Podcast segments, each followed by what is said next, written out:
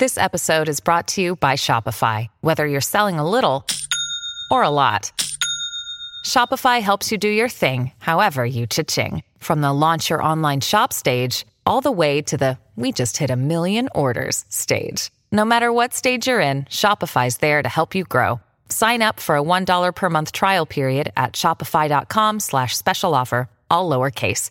That's shopify.com slash special offer. Some areas of our country are doing very well, others are doing less well. It will probably, unfortunately, get worse before it gets better. 有说佢哋话系记者，但系实际上系咪咁简单呢？我哋亦都需要。 From this evening, I must give the British people a very simple instruction. You must stay at home. We can no longer, from today onwards, be proud. We can no longer sit back and remain silent on the senseless, unlawful killings, sly racism of another human being based only on what? Their skin colour. We are worried that um, the Chinese Communist Party make use of the evil law to further suppress Hong Kong people. This is all wrong. I shouldn't be up here. I should be back in school on the other side of the ocean. Yet, you all come to us young people for hope. How dare you? Hi, everyone, and welcome to Where We Are with Nina Zoe Porter, your breakdown of all the key events in the world from the past seven days, all in one bite sized podcast. For today's episode, here's what happened in the world this week.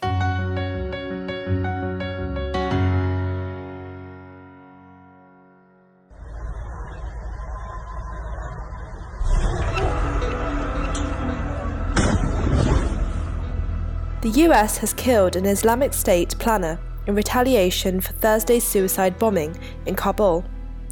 Captain Bill Urban, spokesman for US Central Command, said the US military had conducted a drone strike against an Islamic State member in Afghanistan's Nangarhar province, which borders Pakistan. The strike killed one person and there were no known civilian casualties. The move was in retaliation for a devastating suicide bombing by Islamic State offshoot ISIS K, which killed between 79 and 169 Afghans, 13 US military personnel, along with two Britons. It is not clear whether the planner killed by the US had been involved in Thursday's attack near the city's airport, where thousands of people had been trying to reach evacuation flights to escape the incoming Taliban regime. The US press secretary has also now stated that there is no guarantee of helping Americans leave Afghanistan after August 31st. Will you, is the U.S. guaranteeing that you will be able to get out?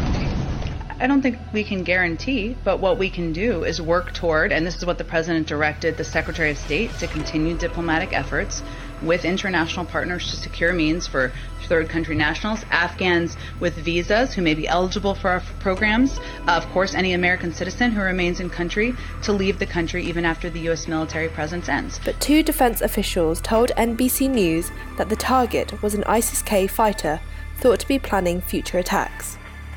The unnamed fighter had been riding in a vehicle with an associate at the time of the strike, which was carried out by an MQ 9 Reaper drone using munitions chosen for precision and in order to minimize civilian casualties. And next,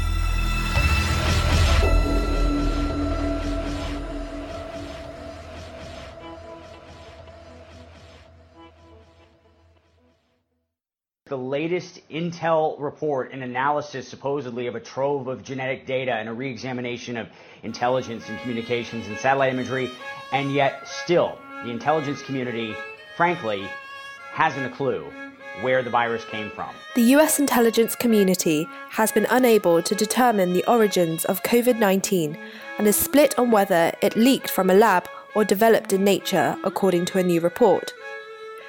The report issued by the office that oversees the nation's 18 spy agencies did conclusively determine that it was not developed as a biological weapon.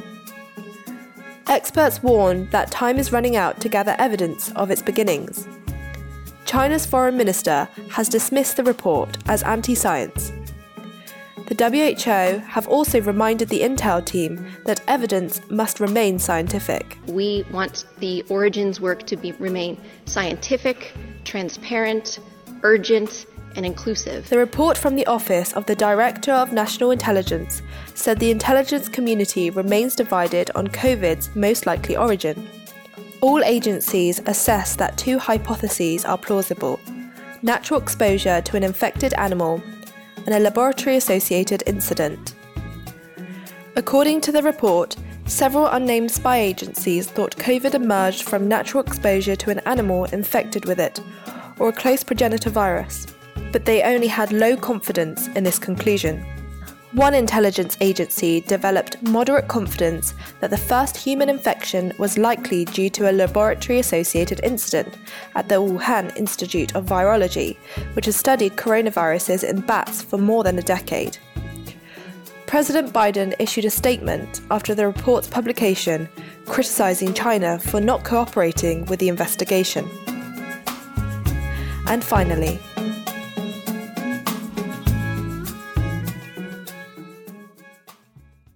The United Nations World Food Programme, WFP, is warning that millions of refugees are looking to a future of uncertainty and hunger as the effects of the pandemic on aid budgets play out in funding shortages for emergency operations. The number of people teetering on the brink of famine has risen from 34 million projected at the beginning of the year to 41 million projected as of June. The World Food Programme has said the catastrophic levels of hunger in drought stricken Madagascar should be a wake up call on global warming.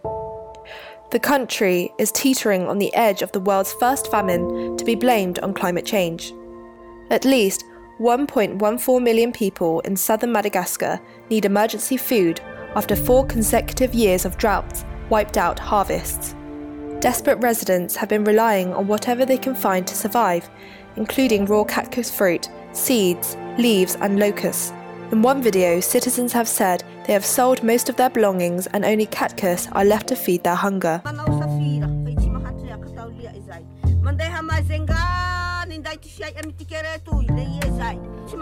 The United Nations World Food Programme, WFP, has declared the crisis is because of climate change. Leaders of the UN say it's a really important wake up call for all of us to really understand that if you are seeing wildfires in Europe or in North America and the earth heating up. The fact that a very hot day in some countries could mean people elsewhere lose their land, they lose their livelihood.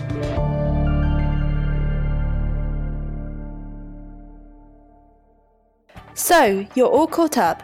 That's where we are in the world this week. And that's the final episode of Where We Are for now. Be sure to subscribe today to find out more about when we return. Thank you for listening to the news for the past 57 weeks. Stay safe.